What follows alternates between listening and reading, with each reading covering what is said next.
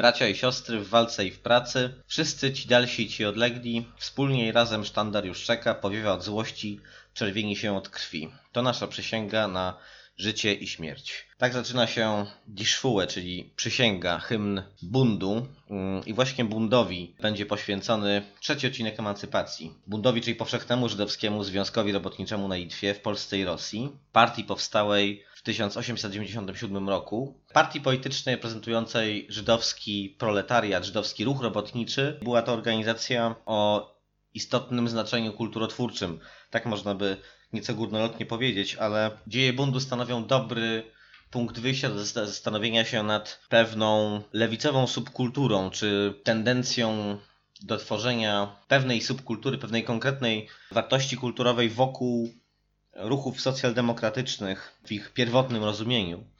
Z drugiej strony dzieje bundu są też wypartym i nieco zapomnianym fragmentem historii polskiego ruchu robotniczego. I to nie tylko tego późno XIX-wiecznego, czy z przełomu XIX-XX wieku, nie tylko z dwudziestolecia międzywojennego, ale także z okresu powojennego, o czym właściwie się nie pamięta. Bunt, e, który był istotną siłą na tak zwanej żydowskiej ulicy politycznej i na polskiej ulicy politycznej, partią, która w dwudziestoleciu międzywojennym posiadała swoich radnych w bardzo wielu samorządach, w miastach i miasteczkach całej ówczesnej Polski, tworzyła całą infrastrukturę, bardzo pokaźną infrastrukturę kulturalno-społeczną wokół siebie. Nikt dzisiaj albo niespecjalnie pamięta się o bundowskich korzeniach niektórych klubów sportowych i to klubów sportowych, które dziś odżegnują się od często, czy za pośrednictwem swoich kibiców, czy też tego powiedzmy warstwy instytucjonalnej, odżegnują się od e, nie tylko żydowskiego, ale w ogóle robotniczego rodowodu. Morgenstern, czyli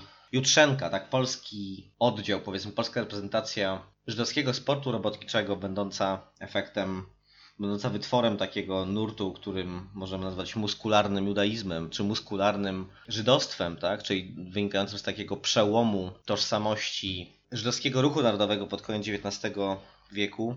Te wszystkie elementy gdzieś znajdują wyraz w historii bundu. Jednak dzieje bundu to przede wszystkim wątek spajający historię polskiego żydowskiego i międzynarodowego ruchu robotniczego, wątek łączący polskie dwudziestolecie międzywojenne czy wczesny XX wiek z rewolucją rosyjską i łączący polski ruch robotniczy z wielką internacjonalistyczną mobilizacją. Kolejna, kolejny ważny aspekt tej niesamowitej, bardzo złożonej historii to odradzanie się bundu po wojnie i jego zdławienie, stopniowe zdławienie przez e, rozgrywki polityczne wewnątrz Centralnego Komitetu Żydów Polskich, walczących tam frakcji, znajdujących się pod silną presją Polskiej Partii Robotniczej. Bunt ostatecznie przestał istnieć w 1949 roku na ziemiach polskich. E, historia jego powolnego demontażu jest w dużej mierze mikrokosmosem historii dławienia demokracji robotniczej, parcia ku demokracji robotniczej e, w powojennej Polsce, u progu PRL-u. Zazwyczaj słyszymy tylko o referendum, o walce komunistów przeciwko PSL-owi, ale nie słyszymy o rozgrywkach politycznych i odławieniu innych ruchów, w tym przypadku związanych z ruchem żydowskiej mniejszości, e, zdziesiątkowanej przez tragiczne e, lata zagłady. Najważniejsze rozdziały z dziejów bundu mm, dotyczą wydarzeń na ziemiach polskich i w dawnej w dawnym Królestwie Polskim i na obszarze niegdysiejszej Rzeczpospolitej.